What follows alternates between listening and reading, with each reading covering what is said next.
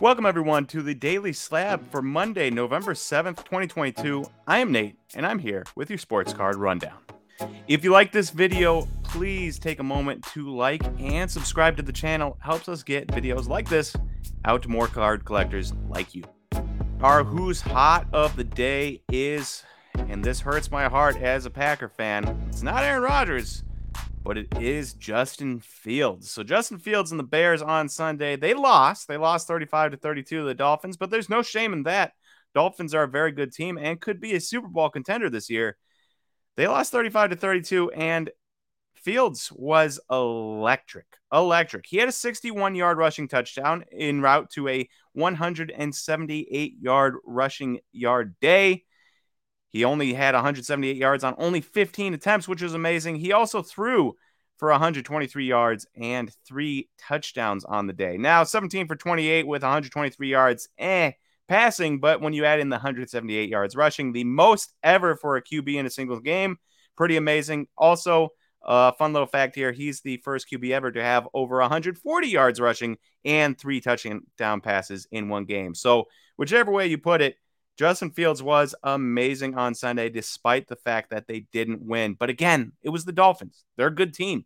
Uh, and if you're a Bears fan, you don't really want to win these games, anyways. You want Justin Fields to do well, you want the team to develop, and then you want to lose so that you get a good pick. And then next year and the year after that, then you're competing for the NFC North. And uh, his cards, well, you can see here the Aqua, Optic Aqua number to 299, sold on November 4th on auction for $81.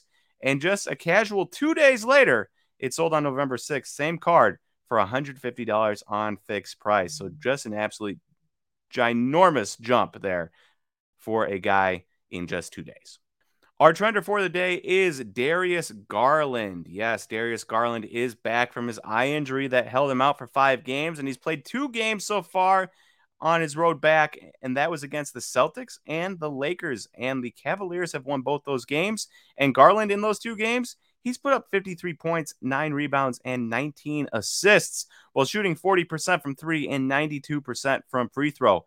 Um, he is not the tallest second guard in the world, just like Donovan Mitchell is not the tallest point guard in the world, but I think with their scoring prowess, they are going to make it work. The Celt- uh, the Cavaliers are eight and one on the year, and that was mostly without Garland. And now you add Garland back into the lineup, and this is what he's doing. The Cavs are for real, and uh, they might be challenging the Bucks for that Eastern Conference crown sooner rather than later if they keep this up. They've got amazing pieces all over the place. As for his prices, his Prizm Red rookie out of 299 PSA 10, well, that's dropped 16% in the last six months, which isn't that drastic compared to other cards we've watched. But if he can stay healthy and he can keep playing well, I expect that this card, just personally, I expect that this card could be going up in the near future. All right, today at Slab Stocks, well, we are on the road. Yeah, we are back in Oregon, in Tigard, Oregon for the PWCC Raw Marketplace review. So we are going in and we are checking out their review process for their raw cards and the report process that they're going to be doing.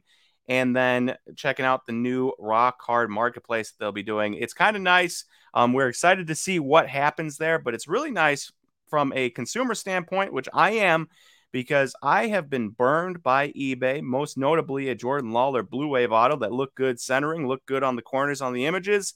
We sent it into SGC and it got a 6.5. Uh, pretty poor grade for a card you're buying raw couple weeks after release from eBay.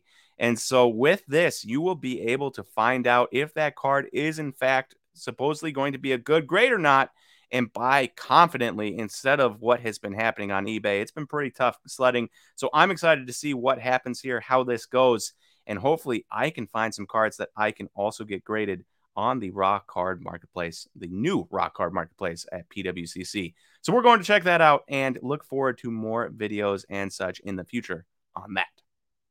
All right, our daily slab has come to a close. Thank you everyone for watching today's daily slab, and I will talk to you guys again on Tuesday for the next daily slab.